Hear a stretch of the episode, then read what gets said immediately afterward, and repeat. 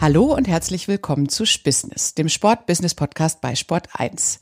Mein Name ist Kim Scholze und ich bin seit circa 20 Jahren in den verschiedenen Bereichen der Action- und Outdoor-Sportbranche unterwegs. Wir laden zu unserem Podcast hier Personen ein, die entweder sehr innovativ oder andersdenkend, besonders motivierend oder beeindruckend durch ihre Sicht der Dinge sind. Es sind Menschen, denen man sehr gerne Fragen stellt und ihnen gespannt zuhört. Und deswegen freue ich mich ganz besonders heute auf dich, Reinhard. Servus Kim, danke für die Einladung. Äh, habe die Ehre, liebe Business-Zuhörer.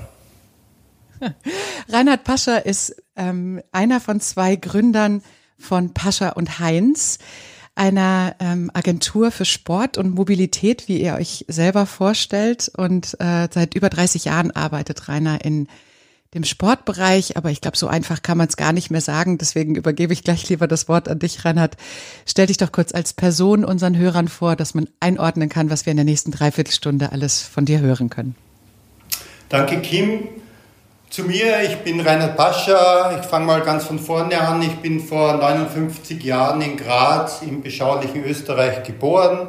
Dort hatte ich eine sehr erlebnisreiche und vor allem sehr bewegte Jugend genossen mit Skifahren, mit Schwimmen, Basketball und vor allem Skateboardfahren. Das war fantastisch. Ich war jeden Tag mindestens vier Stunden mit meinen Freunden draußen unterwegs und es war immer was los. Und Skateboard, das muss man heutzutage schon betonen, gell? Vier Stunden mit Freunden draußen. Ja, draußen ist heute natürlich nochmal eine neue Qualität, aber auch damals war es halt einfach für mich eine ganz besondere Qualität, weil mit dem Skateboardfahren wurde ich auch rasch erfolgreich, unter anderem im zarten Alter von 15 Jahren steirischer Skateboardmeister im Freestyle und im Slalom. Aber leider bin ich einmal schwer gestürzt, hatte eine Gehirnblutung, war tagelang im Koma. Und äh, als ich wieder aufgewacht bin, dachte ich mir, Skateboardfahren ist mir zu gefährlich. Beim Windsurfen dagegen, da fällt man weicher, da fällt man nicht so hart eben ins Wasser. Und ähm, ja, so hatte ich begonnen mit dem Windsurfen, kurz bevor ich Architektur zu studieren begann. Und gesagt und getan, bald surfte ich äh, überall auf der Welt, in der offenen Klasse, im Eurofunboard Cup und später im Weltcup. Und das war schon sehr, sehr toll für mich im Alter von 18, 19 Jahren mit Robin Nash, mit Björn Dunkerbeck und mit anderen auf Sylt, auf Hawaii, in San Francisco, Südfrankreich und allen tollen Surfspots unterwegs zu sein. Wahnsinn. Hast du innerhalb von drei Jahren quasi äh, vom Skateboarden aufs Windsurfen und damit bist du ja auch das zeichnet dich heute noch aus. Ich wollte dich gar nicht unterbrechen, bleib in deiner Spur. Es ist nur immer wieder so fantastisch. Wen ja, der Sport war ja damals noch sehr in der Entwicklung und dadurch hat man es natürlich auch leichter geschafft, da auch mit nicht ganz so einer Athletik schnell nach vorne zu kommen. Aber was ich gemerkt habe, es ist besonders wichtig, auch gutes Material zu haben. Und so habe ich angefangen, mein eigenes Surfmaterial zu entwickeln. Boards, Finnen und Segeln. Und überraschenderweise waren die dann auch ganz schnell äh, sehr, sehr gut, sodass alle meine Teamkollegen zu mir gekommen sind und gesagt, Reinhard, kannst du mir nicht auch ein äh, Segel schneidern? Äh, und das war dann das Tragische daran. Plötzlich stand ich mehr in der Werkstatt als auf dem Surfboard. Musstest du mehr? Das passiert ja ganz oft in der Titel. Bevor wir da reingehen, denn das ist ja die Wurzel und die Wiege deiner, deiner Kreativität und Innovationskraft. Sag uns doch noch kurz, wo bist du heute und ähm, was macht dich aus? Denn zu den Finnen kommen wir gleich nochmal zurück und zur Werkstatt. Ja, vielleicht äh, sage ich nochmal ganz schnell, wie ich da hingekommen bin. Nämlich fast über Nacht war das so eine Metamorphose vom Weltcup-Athleten zum Designer. Also so fast wie wenn man aus einer Raupe plötzlich ein Schmetterling wird. Und ich erinnere mich noch ähm, sehr genau am 6. Dezember 1982, also nicht ganz heute, sondern vor fast 40 Jahren, kam Peter Brockhaus, der damalige Eigentümer von F2, ähm, zu, zu, mir. Wir trafen uns auf Forteventura und er fragte mich, Reinhard, kannst du mir in den nächsten zwei Monaten eine F2-Segelkollektion entwickeln? Und ich sagte in meinem jugendlichen Leichtsinn, klar, Peter. Und Ende Januar auf der Boot in Düsseldorf stellte F2 dann die Segelkollektion aus und für mich als 20-Jähriger war das schon äh, insofern natürlich auch eine Adelung, weil statt dem bisherigen hawaiianischen Designer Love entwickelte plötzlich ich die Kollektion. Und von da ging es eigentlich in Riesenschritten weiter Richtung äh, Unternehmer. Ähm, ich hatte das Glück, eben Peter Brockers dann als Mentor zu haben und äh, entwickelte, äh, baute dann 83 schon meine ersten Designfirmen auf Sylt und auf Hawaii und entwickelte plötzlich Segel für Weltcup-Fahrer wie Jürgen Hönscheid, Björn Dunkerbeck und viele andere. Also für die, die das jetzt vielleicht nicht kennen, weil sie etwas jünger sind als wir, es gibt, glaube ich, kaum prägendere Persönlichkeiten innerhalb eines Sports, die so innovativ einen Sport verändert haben, als die, die du nennst, mit denen du unterwegs warst und von denen du auch einer bist. Ich weiß, wie äh, du das zurückschreibst. Ich wollte das nur noch mal sagen für unsere Zuhörer. Ja, einer bist. Ich habe ganz schnell auf die Designseite gewechselt. Ähm, und aber Björn Dunkerberg, für die, die ihn nicht kennen, er ist im Guinness-Buch der Rekorde für den äh, lebenden Athleten, der die meisten Weltmeistertitel hat, nämlich 42.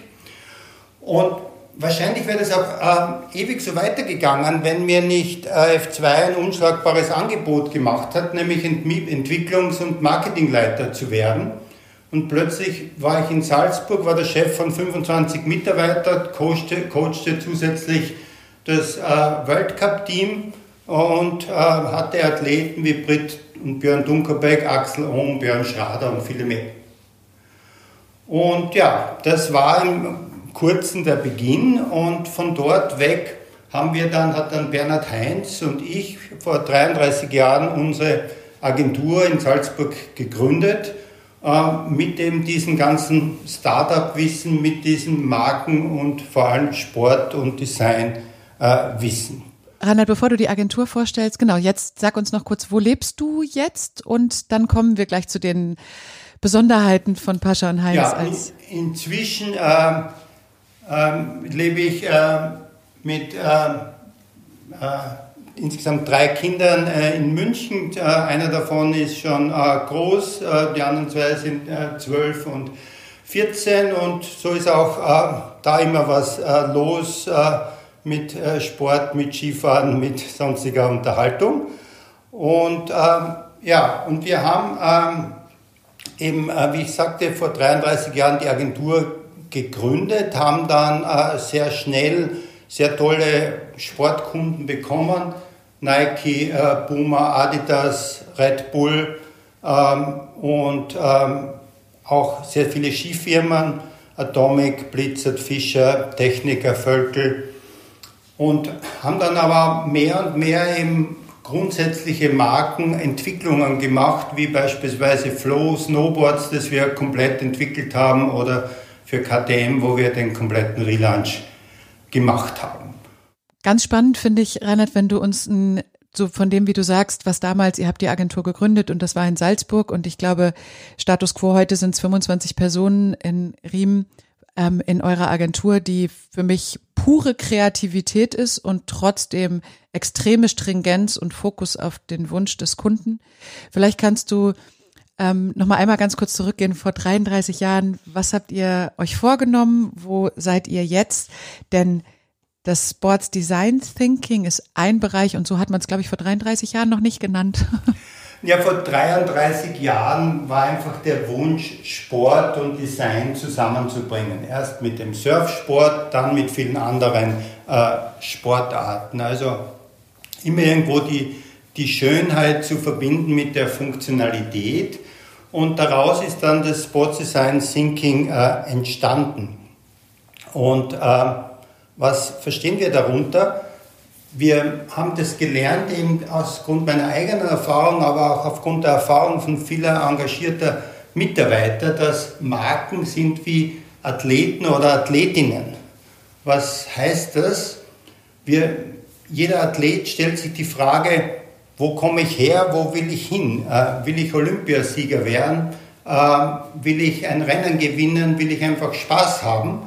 Und, aber gleichzeitig, wie erreiche ich das? Wie wäre ich Olympiasieger? Wie wäre ich Champions League-Sieger? Also muss ich trainieren, muss ich Skills entwickeln, muss ich Spielzüge und Taktiken finden, äh, um äh, einen Körper aufzubauen, definierte Muskeln, aber vor allem auch ein Mindset, was mich zu einem Charakter macht.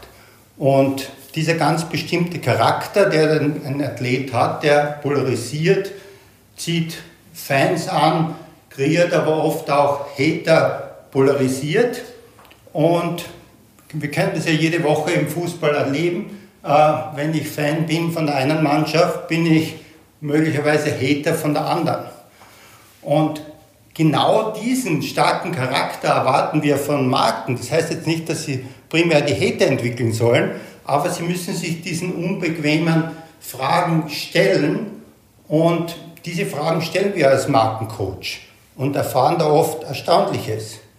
Wir erfahren, was die Marke antreibt, was die Gründer antreibt, warum machen sie das, warum machen die und auch für uns, warum machen unsere Designer und Mitarbeiter das, warum machen unsere Kunden das?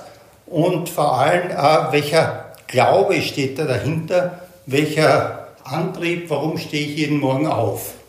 Wir, wir haben uns eben auch kurz, wir haben uns eben auch kurz darüber unterhalten, was, ähm, was das denn ausgemacht hat, ab wann das so losging und da hatten wir überlegt, dass wir ein Beispiel vielleicht dann doch nehmen, vielleicht nehmen wir es jetzt doch schon raus, weil es so schön passt.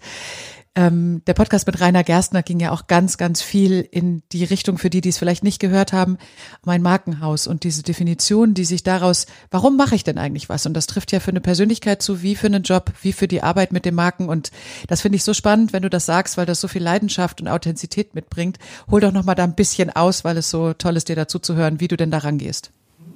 Ja, wir, wir hatten ja ähm, durch die äh, lange Beziehung zum Rainer Gersten, den ich schon vom Windsurfen kannte, äh, kam Rainer zu mir und fragte mich, kannst du mir nicht helfen, die Marke Dynafit äh, da auf den nächsten Level zu bekommen. Das hat die Oberhalbgruppe damals ähm, 2003, 2004 gerade äh, übernommen. Da haben wir lang äh, diskutiert und haben eben damals schon diesen versucht, diesen Sportgeist zu hinterfragen, warum braucht man überhaupt äh, Dynafit?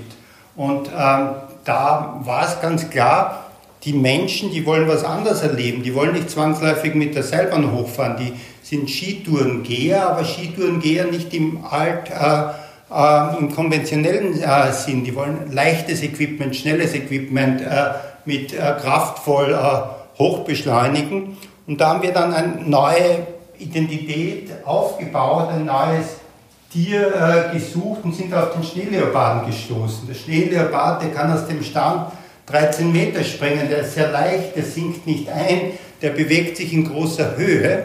Und genau diese Werte haben wir dann gemeinsam auf die Marke übertragen, nicht nur in der Identität, im Markenzeichen, sondern vor allem im Stil der Mitarbeiter. Und so ist es auch kein Wunder, dass auch heute noch mit Benedikt Böhm und seiner Mannschaft da lauter Athleten sind, die die Marke vorantreiben, die dieses Sportsdesign Thinking praktisch in Reinkultur Tag für Tag äh, zeigen und beweisen. Und so hat sich die Marke auch äh, von einer kleinen Nischenmarke zur führenden Marke im Skitourenbereich entwickelt mit Innovation, mit Schönheit, mit Stil und vor allem mit Athletik. Und in unserem Vorgespräch haben wir festgestellt, dass es gar nicht so einfach ist, welches von den fantastischen Beispielen, die ihr mit ähm, der Agentur und mit der, mit der Leidenschaft, ähm, ja, ich will mal sagen, bearbeitet habt, dahin, dass es Erfolgsgeschichten gibt. Und du hast es angedeutet von Abus bis, bis Nike, äh, wahnsinnig viele Geschichten dazwischen. Aber wenn wir jetzt mal zu äh, deinem, du hast es als Lieblingsthema benannt oder das, wo du jetzt auch gerade sehr, sehr gerne darüber sprichst, da geht es um Startups und da geht es um Innovationskraft. Und ich glaube, viele der Erfolgsgeschichten kann man auf eurer Website nachlesen und wir können in die Shownotes noch ein paar Beispiele packen, aber gehen wir mal in die Startups, weil das ist ja das, was uns auch gerade beschäftigt in vielen Bereichen. Wie nutzt man Momente zur Innovationskraft und was muss man eigentlich machen, um sich weiterzuentwickeln. Würdest du uns da ein bisschen abholen, denn das hat ja auch ganz, ganz viel mit deiner persönlichen Historie zu tun, was nach dem Skateboardfahren passierte. Hol uns doch mal ein bisschen rein in deine Start-up-Denke. Ich habe immer schon ähm, frische Marken bewundert, wie eben Marken aus dem Nichts gekommen sind und plötzlich sich ähm, schnell entwickelt haben oder zumindest anders entwickelt haben wie das Establishment. Und diese Diskussion hatten wir auch ähm, mit dem Team der ISPO äh, bereits im Jahre 1999, also vor über 20 Jahren. Und da haben wir gesagt, okay, wir haben alle großen Marken hier auf der ISPO als Kunden, aber ähm, das frische Blut, das ähm, kann sich entweder nicht leisten oder ansonsten steht es hinten in einer Ecke und wird eben nicht gesehen. Und wir haben damals eben gespürt, dass da so eine Startup, diesen Begriff Startup hat es ja damals fast noch nicht gegeben, Kultur entsteht. Und äh, so haben wir uns entschieden, äh, im Jahre 2000 den ersten äh, ISPO Brand New Award äh, zu veranstalten. Das haben wir dann äh, komplett eben äh, organisiert als Bascha und Heinz und gleichzeitig ist dann unsere Agentur auch von Salzburg nach München äh, übersiedelt. Und am Anfang haben wir uns gedacht, lass uns doch ähm, einen Wettbewerb machen, wo vielleicht 20, 30, 40 Marken teilnehmen. Und dann über die Jahre haben dann in den besten Jahren 350, 400 Anmeldungen jedes Jahr gehabt und die Ideen sind immer vielfältiger geworden, immer umfangreicher. Und so sind Marken wie Nash Kites, wie Microscooter, wie GoPro, Nixon, Amplit, Maloya, Bock, Nutcase Helme, OnRunning, Flexibar, Icaros oder Multipol sind insgesamt 1200 Marken äh, in äh, den 20 Jahren eben auf die ISPO gekommen und viele davon sind sehr, sehr erfolgreich geworden und das ähm, macht mich einerseits stolz, aber auf der anderen Seite auch fühle ich äh, mich sehr geehrt, da 32 Mal Chefjuror sein zu dürfen. Was für eine beeindruckende Zahl an Marken. Das ist ja Wahnsinn. 1200. Ja, insgesamt sind sie über 5000, haben sich beworben und 1200 sind auf die ISPO gekommen. Und zu ganz vielen habe ich immer noch Kontakt. Und ich habe, äh, das klingt jetzt vielleicht ein bisschen paradox, aber ich habe von den Marken mehr gelernt wie die von mir. Ja? Auch so Geschichten wie äh, On, wie sich eine Marke eben innerhalb von zehn Jahren von Zero to Hero äh, entwickelt, dass die in manchen Märkten mehr Laufschuhe verkaufen wie Adidas und Nike und äh, aus einem Erfindergeist, aus einer starken Markenentwicklung, aber vor allem eben aus einem Mindset, wie bringe ich Sport und Design zusammen und schiebe das nach vorne. Also ich äh, tue mir fast schwer, da Fragen dazwischen zu packen, weil zu jedem, also alleine mit ähm, Maloja, was für Geschichten auch da drin stecken und mit all, also da könnte ich gleich ins Schwärmen kommen. Tue ich jetzt aber nicht. Lass uns ähm, fokussieren und dabei bleiben. Du hast gesagt, du möchtest gerne über Startups sprechen. Jetzt wissen wir den Hintergrund, warum du darüber sprechen möchtest, nämlich deine Expertise auf die letzten Jahre und auf die Kooperation sowohl mit der Plattform ISPO, aber natürlich auch mit deiner, ähm, mit deiner Arbeit mit dem Team, die quasi wie Trüffelschweine nach Entwicklungen, nach äh, neuen Innovationen suchen. Und du hast ähm, gesagt, dein Lieblingsthema wäre neue Marken im Sportmarkt und wie Startups frische Energie und frische Impulse bringen und damit den gesamten Sportmarkt auf ein neues Niveau heben. Auch das könnte alleine schon vier Stunden Podcast wert sein. Wir fassen uns auf äh, die nächsten zehn bis 15 Minuten. Hol uns ab. Was meinst du damit und äh, welche schönen Beispiele aus der Branche hast du für uns? Ja, das, was wir äh, da gelernt haben, eben äh, von den genannten Marken, dass plötzlich, äh, und wir haben das im Jury-Meeting sehr oft erlebt, äh, am Beispiel äh, GoPro zum Beispiel, da sagt die Jury, wofür braucht man jetzt so ein äh, digitales, eine digitale Kamera in der Sportbranche? Ja, wenn, dann wird es doch am Mediamarkt verkauft und da äh, sind die Sonys dieser Welt ohnehin schon viel besser wie jetzt so ein Startup GoPro. Dann hat aber GoPro mehr gemacht als nur digitale Bilder, sondern die haben diesen Point of View entwickelt, diese, diesen Athleten in den Mittelpunkt gestellt und seine Sichtweise des Sports, wo er sich selbst äh, filmen kann oder eben seinen Kollegen und damit eine ganz neue Perspektive geschaffen eine ganz neue Interaktion eben zwischen dem Sportler und dem äh, Medium, das er dann publiziert, später über Social Media. Das hat es ja damals noch fast nicht gegeben. Und da sieht man, dass plötzlich irgendein Unternehmer eine Idee hat, die zwar technisch gar nicht so wahnsinnig innovativ ist, aber einfach weiter ist als das ist die etablierten Marken. Und so ähm, ist fast jedes dieser Beispiele, auch ein Microscooter, dass ich einen Scooter kleiner macht, leichter macht, zusammenklappbar macht. Und ähm, das war ja der Großvater der heutigen äh, Micromobility, auch vom Namen in der Stadt, wo ich plötzlich mit Scootern fahre, wo ich mit E-Bikes fahre, wo sich da eine ganze Bewegung herauskristallisiert. Und das ist für mich eigentlich das Interessante des Learnings, dass diese Jungunternehmer Ideen haben, Visionen, aber vor allem irgendwie einen, ein Warum, ein Why, das sie antreibt und damit dem Establishment zeigen, was die Trends sind, wie man es macht und vor allem die Begeisterung, die die da in die Welt tragen. Und genau dieses Learning, das äh, setzen jetzt auch viele etablierte Marken ein und versuchen sich teilweise wie Startups aufzustellen. Und da haben wir teilweise Kunden wie Abus, 100-jähriges Unternehmen, die immer Sicherheit gemacht haben. Sicherheit im Sinne von schweres Metall schließt etwas ab. Wenn ich jetzt aber in den Sport gehe und plötzlich äh, Fahrradhelme mache, dann brauche ich eben die Leichtigkeit in der Sicherheit. Für einen Fahrradhelm mit 200 Gramm für ein Tour de France-Team mit Movistar haben wir die da auf den nächsten Level gebracht. Und so gibt es eben da ganz viele interessante Erkenntnisse, die aus dieser Startup-Kultur entstanden sind.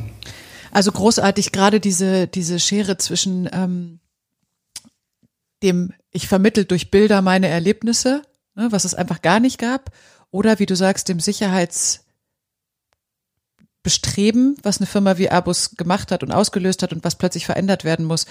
Diese Reise äh, finde ich jedes Mal wieder faszinierend, weil damit ja auch einhergeht, dass du dich mit dem Team zusammen so intensiv hineindenkst, als wäre es eine Persönlichkeit. Und das hast du eingangs gesagt, du siehst eine Marke wie einen Athlet. Das bedeutet aber auch gleichzeitig, dass man mit wahnsinnig viel Leidenschaft und im Pulsen, die einen aus dem Bauch raustreiben. Du sagst, man geht mit einer Start-up-Mentalität, aber gleichzeitig die Leidenschaft, etwas mit einem Ziel zu entwickeln. Und dazwischen sind, glaube ich, wenn ich äh, weiß, wie ihr gearbeitet habt die letzten Jahre, natürlich auch eine intensive Mitarbeitermotivation. Und wie, wie macht ihr das in der Agentur, das immer wieder so hochzuhalten und trotzdem fokussiert zu arbeiten? Hol uns ein bisschen da rein, was man sich vielleicht auch von euch abschauen darf. Ja, erstmal haben wir ein ähm fantastisches Team. Die meisten unserer Mitarbeiter sind selbst äh, Sportler, aber sie sind natürlich in ihrer Qualifikation Designer oder Marketing-Leute, ein sehr junges Team. Und Bernhard und ich sind, also mein Co-Founder Bernhard Heinz und ich, sind in der glücklichen Lage, dass inzwischen auch schon die nächste Generation mit äh, Johannes Schüssler, Johannes Mau und Ben Baumgartner äh, die Bereiche Design, Kreation, und äh, kleinen Service leiten und damit dieses Team eben sehr, sehr gut führen in unserem Stadion, wie wir das nennen, in unserer schönen Agentur, solange wir da auch nicht alle im Homeoffice sind, ähm, da arbeiten und damit eben dieses Sports Design Thinking jeden Tag mit jeder Faser ihres Körpers leben und die Begeisterung dieser Mannschaft eben spüren. Und für mich ist das ähm, doch in der älteren Generation was ganz Neues auch zu erleben, wie nicht nur Einzelkämpfer tolle Sachen machen, sondern wie der Teamgeist diese tollen Sachen oft nochmal auf ein höheres Level bringen. Und die, die, sagen wir mal, die, die Leidenschaft für die Sportarten, die machen ja auch was aus. Ne? Das ist ja, wenn ich jetzt zurückblicke auf das halbe Jahr dass ich mich äh, in Podcast-Weise mit all unseren guten Bekannten unterhalten darf. Wie hältst du deine eigene Leidenschaft hoch? Die Frage habe ich auch Scott und Tommy, äh, Scott, Reto äh, von Scott plus Tommy ähm, Delago gestellt. Ist das, ist das was, was man manchmal sich äh, dann doch irgendwie erarbeiten muss? Also mal angenommen, uns hören jetzt ein bisschen Jüngere, wie, wie schaffe ich das ein Leben lang in meinem Lieblingsbereich zu arbeiten und das auch hochzuhalten? Gib uns deinen persönlichen Tipp bitte. Ja, äh, sehr, sehr gute Frage. Meine Leidenschaft hat begonnen, wie ich Anfang sagte, im äh, Sport, im Skateboardfahren, im Surfen. Ist dann aber sehr schnell übergeschwenkt Richtung Design. Und das ist natürlich das ganz Glückliche auch in meinem Leben, aber auch im Leben unserer Agentur. Wir haben zwar ein Sportsdesign Thinking und wir sind irgendwo der Schönheit verpflichtet.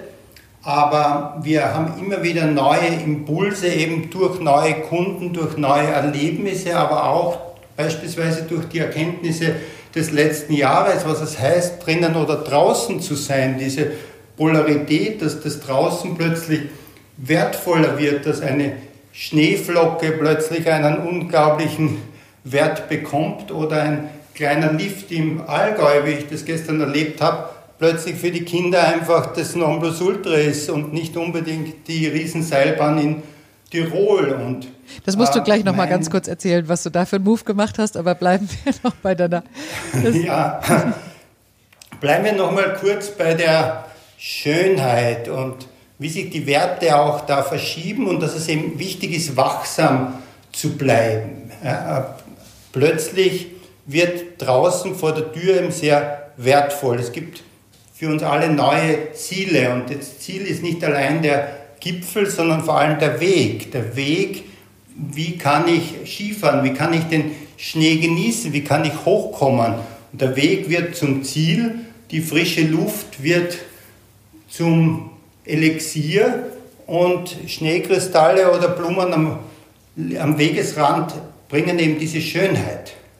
Ja, das macht dich aus, dass du so sehr auch dich dann fokussierst darauf, dass man eben beides spüren darf. Ne? Du bist ein, ein zusammen mit ähm, deinem Partner, ihr macht einen, ihr macht ihr aber ihr leitet so eine große Agentur und habt trotzdem dieses Gespür für die Feinheiten. Und das hält deine Leidenschaft sicherlich auch da, wo es ist. Ne?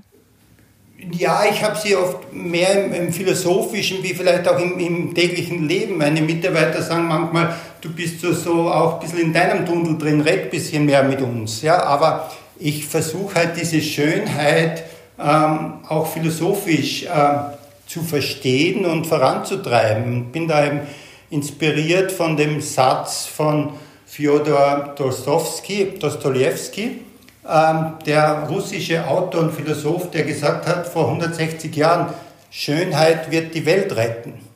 Klingt jetzt äh, ein bisschen arrogant, aber im Nachsatz sagt er dann, äh, gewiss können wir ohne Wasser und Brot nicht leben, aber ebenso unmöglich ohne Schönheit zu leben. Und da war er seiner Zeit sehr, sehr voraus, auch im Hinblick jetzt auf Klimawandel und Artensterben, dass eben Wissenschaftler festgestellt haben, dass ähm, Schönheit die Glückshormone triggern. Darum ist die Natur eben so schön. Darum sind die, äh, ist die Fauna und Flora eben so artenreich.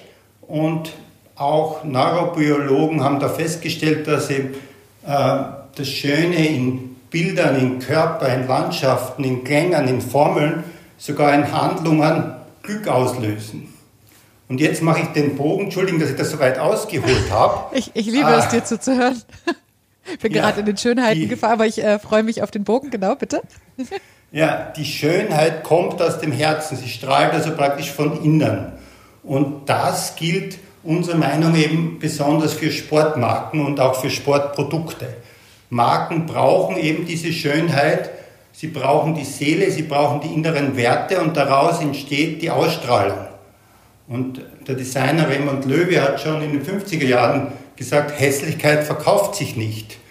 Und das ist eben für uns die Summe, dass eben für Menschen, Marken, Produkte und Images gilt, diese innere Schönheit zu wahren und auch zu maximieren. Und das können die ganz kleinen Dinge sein, wie ich es vorher beschrieben habe aber das verbindet auch die Sportmarken mehr wie alle anderen Marken mit den Menschen, weil eben der Sport eben diese selben Gene, diese selben Generi äh, Charakteristika hat. Und ja, damit wird eben die Schönheit zur Wahrheit und die Wahrheit zur Schönheit.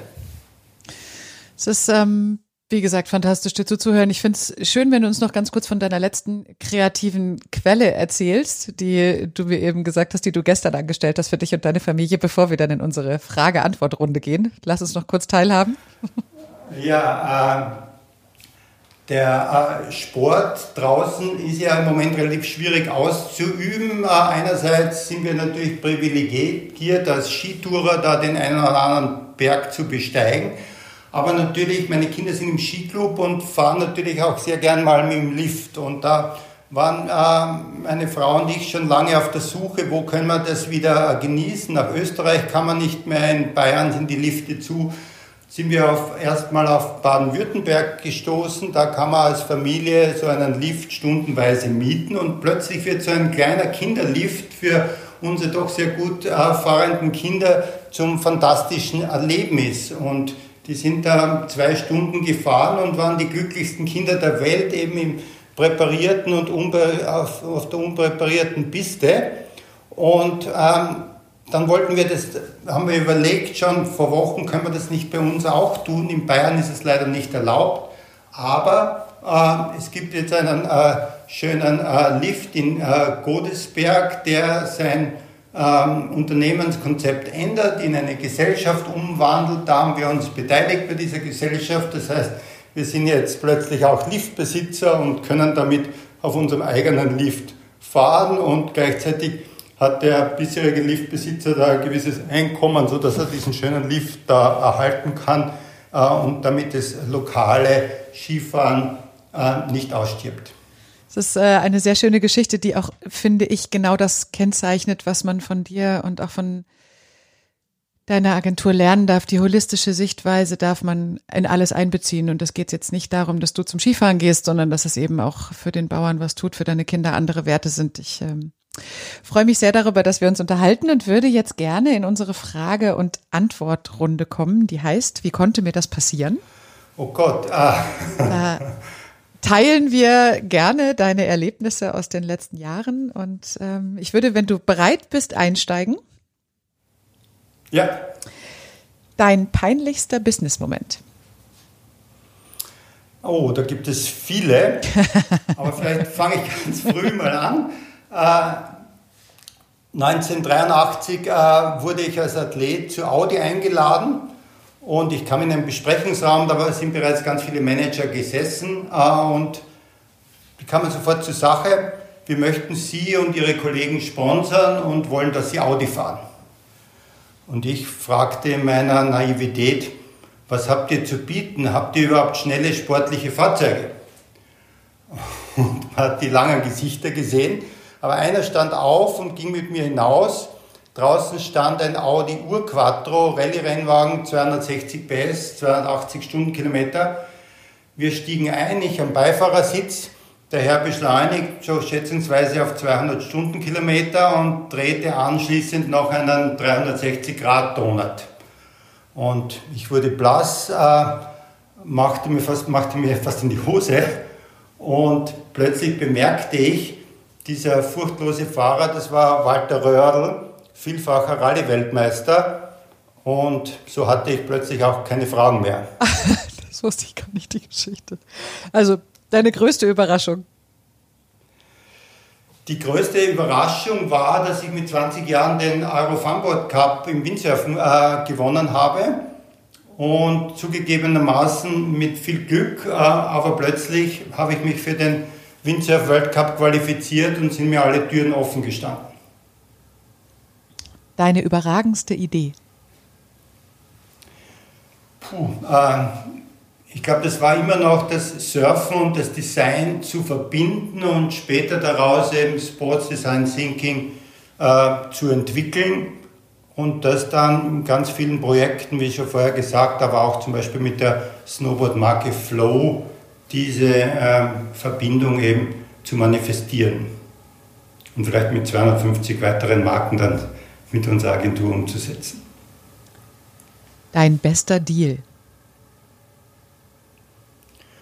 Da gibt es einige, ähm, ich sag mal zwei, zwei große. Äh, vielleicht äh, mit 20 Jahren fragte mich eben der äh, F2-Eigentümer Peter Brockhaus, ähm, ob ich diese Segelkollektion entwickeln kann. Und nachdem wir da eingeschlagen haben, über, schickte er mir zwei Monate später einen Scheck über 70.000 D-Mark. Und vielleicht noch das zweite, äh, 1987 habe ich Apple-Aktien gekauft. Dein inspirierendster Moment? Ich war ähm, 2007 im ähm, Zuge des Volvo Sports Design Forums auf der ISPO eine Nacht mit Steve Wozniak unterwegs in München also dem Gründer von Apple. Und der Junge spricht erstens so schnell, aber zweitens eben so wahnsinnige Themen wie beispielsweise Speed of Gravity oder Virtual äh, Sports Reality. Und ich verstand eigentlich fast gar nichts, aber schrieb mir am nächsten Morgen das alles auf und ähm, kann heute, wenn ich das nachlese, feststellen, dass viele dieser Inspirationen von 2007 heute Realität sind. Deine verlässlichste Quelle?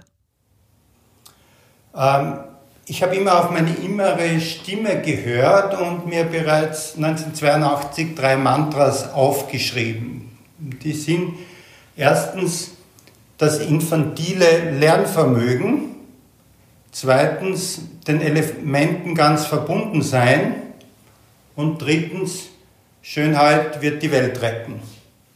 Und damit äh, vertraue ich auch heute noch sehr stark auf Instinkt und Intuition und mein Spruch dazu ist Keep the Flow. Dein Beitrag, die Welt ein kleines bisschen besser zu machen. Ja, ein kleines bisschen ist wahrscheinlich wirklich auch nur ein kleines bisschen, aber ähm, wir hatten äh, 2008 eben im Rahmen dieses Volvo äh, Eco-Design Forums ähm, auf der ISPO veranstaltet und da waren 1000 Designer und äh, fantastische Nachhaltigkeitspersönlichkeiten wie Hunter Lovins oder Michael Braungart, Rick äh, Ritschwey, Geschäftsführer von Patagonia oder Peter Weber von Blue Sign. Und da habe ich persönlich sehr viel äh, gelernt, die Sicht ähm, auf die Welt, aber vor allem die Sicht der Nachhaltigkeit und freue mich natürlich, dass da inzwischen einiges davon umgesetzt wurde, was mich aber gleichzeitig verpflichtet, noch mehr zu tun. Möchtest du uns ein Buch, einen Podcast, einen Film empfehlen, der dich in jüngster Zeit beeindruckt hat? Ich könnte dir äh, wahrscheinlich 100 äh, Bücher und Podcasts empfehlen. Fangen wir mit den Büchern an. Ein ähm, sehr inspirierender äh, Autor ist Mario Herger mit den beiden Büchern Foresight Mindset und der letzte Führerschein Neuling. Dann habe ich letzte Woche gerade das neue Buch gelesen äh, über Felix Neureuter äh, mit dem Untertitel Die Helden von morgen, also wie Kinder eben Sport betreiben und wie wichtig das für sie ist. Klassiker ist die Biografie von Steve Jobs. Ein äh, sehr bewegendes Buch ist das Buch mit dem Titel Eddie Would Go, also die Geschichte von dem Surfer Eddie Aikau, der ganz viele äh, äh, Surfer gerettet hat, zum einen und dann selbst aber bei, der, ähm, bei seiner Bootsfahrt eben ums Leben gekommen ist. Noch ein, darf ich noch welche sagen? Aber natürlich. Ähm, ganz toll ist von Dan Millman der Pfad des friedvollen äh, Kriegers. Und äh, vielleicht das letzte Buch, bevor ich zu den Podcasts wechseln, äh, unbedingt zu lesen äh, vom Ende der Klimakrise von Luisa Neubauer. Ähm, ja, zu den Podcasts. Ich muss sagen, ich ähm, habe den Podcast früher nicht so viel Aufmerksamkeit geschenkt, aber jetzt höre ich das ähm, gerne beim Spazierengehen, beim Autofahren, wann immer ich äh, Zeit habe gibt es einen ganz tollen Podcast von dem fantastischen Eishockeyspieler und äh, Meister Österreich, Deutschland und Schweden, Dieter Kalt, 74 Once More, der da auch äh, im sportlichen Bereich Athleten und Visionäre äh, äh interviewt. Dann im Micromobility-Sektor bin ich immer bewegt von dem Podcast von Sebastian Hofer, Freifahrt ähm, dann äh, von Simon Sinek, ähm, sehr gut moderiert, A Bit of Optimism. Und dann nochmal äh, Design Matters von äh, David Millman. Ja, dazu gibt es natürlich äh, TED Talks und vielleicht noch den Spiegel-Podcast von Sascha Lobo.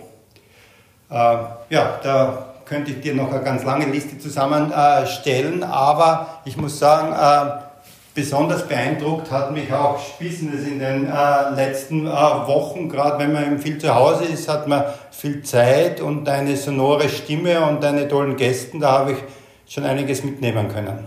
Reinhard, in all den Erfolgsgeschichten liegt ja auch immer eine Menge Herausforderungen. Möchtest du ein paar Stolpersteine mit uns teilen? Was ist äh, manchmal vielleicht auch nicht ganz so gut gelaufen und wie hast du es gelöst? Ja, man spricht in der Natur der Sache immer gern über die Erfolge, aber jeder Erfolg ist ja auch nur so gut wie die vielen Fehler, die man vorher gemacht hat. Und ähm, wir haben da natürlich im Laufe der Agentur schon auch ähm, viele Flops geliefert oder es sind Dinge eben nicht entstanden. Und das kann wirtschaftlicher Natur sein, es kann aber auch gestalterischer Natur sein. Und beispielsweise hatten wir in 1990 ein äh, Super Carbon Full Suspension Mountainbike und der Kunde hat dann, das war alles fertig und dann hat der Aufsichtsrat entschieden, das machen wir doch nicht, weil äh, erstens Carbon ist nicht die Zukunft und zweitens Full Suspension braucht kein Mensch. So ist das ähm, Projekt wieder in die Schublade zurückgewandert aber auch bei erfolgreichen Projekten wie die Entwicklung der Marke Flow und der Flow Snowboard-Bindung ähm, hat es dann oft Dinge gegeben, die im Nachhinein betrachtet nicht so schlau waren. Zum Beispiel hat Neil Breit, der Eigentümer von Flow, zu mir gesagt, Reinhard, äh, was hältst du davon, wenn du einen, einen Dollar damals pro Bindung bekommst auf Lebzeiten oder alternativ 50.000 Dollar? Da habe ich mir gedacht, bis Flo 50.000 Bindungen verkaufen wird, da wird ganz viel Zeit vergehen, dann nehme ich lieber die 50.000 in Bar. Und wenige Jahre später haben die 220.000 Bindungen pro Jahr verkauft. Aber man darf nicht zu gierig sein, sonst würde ich vielleicht ja jetzt nicht mehr die tolle Arbeit machen, sondern ähm, wieder auf Verweis sitzen und mir die Sonne auf den dicken Bauch scheinen lassen. Und vielleicht letztes Beispiel, gerade im letzten Jahr durch äh, Corona, wir hatten eine fantastische Kindermarke äh, entwickelt, Paona, Kinderfahrräder, Kinderskateboard, Scooter. Und durch die Krise konnte dann äh, in China die Europäische Union die Produktion nicht äh, besuchen und so wurde das Projekt mit 60% Strafzoll äh, versehen und natürlich damit äh, nicht äh, wirtschaftlich zu äh, lancieren. Also das sind so die großen und kleinen Kämpfe und Erfahrungen. Da gibt es natürlich noch viele mehr. Also Kim, wenn wir nochmal mehr Zeit haben, dann erzähle ich dir noch ein paar so Abgründe.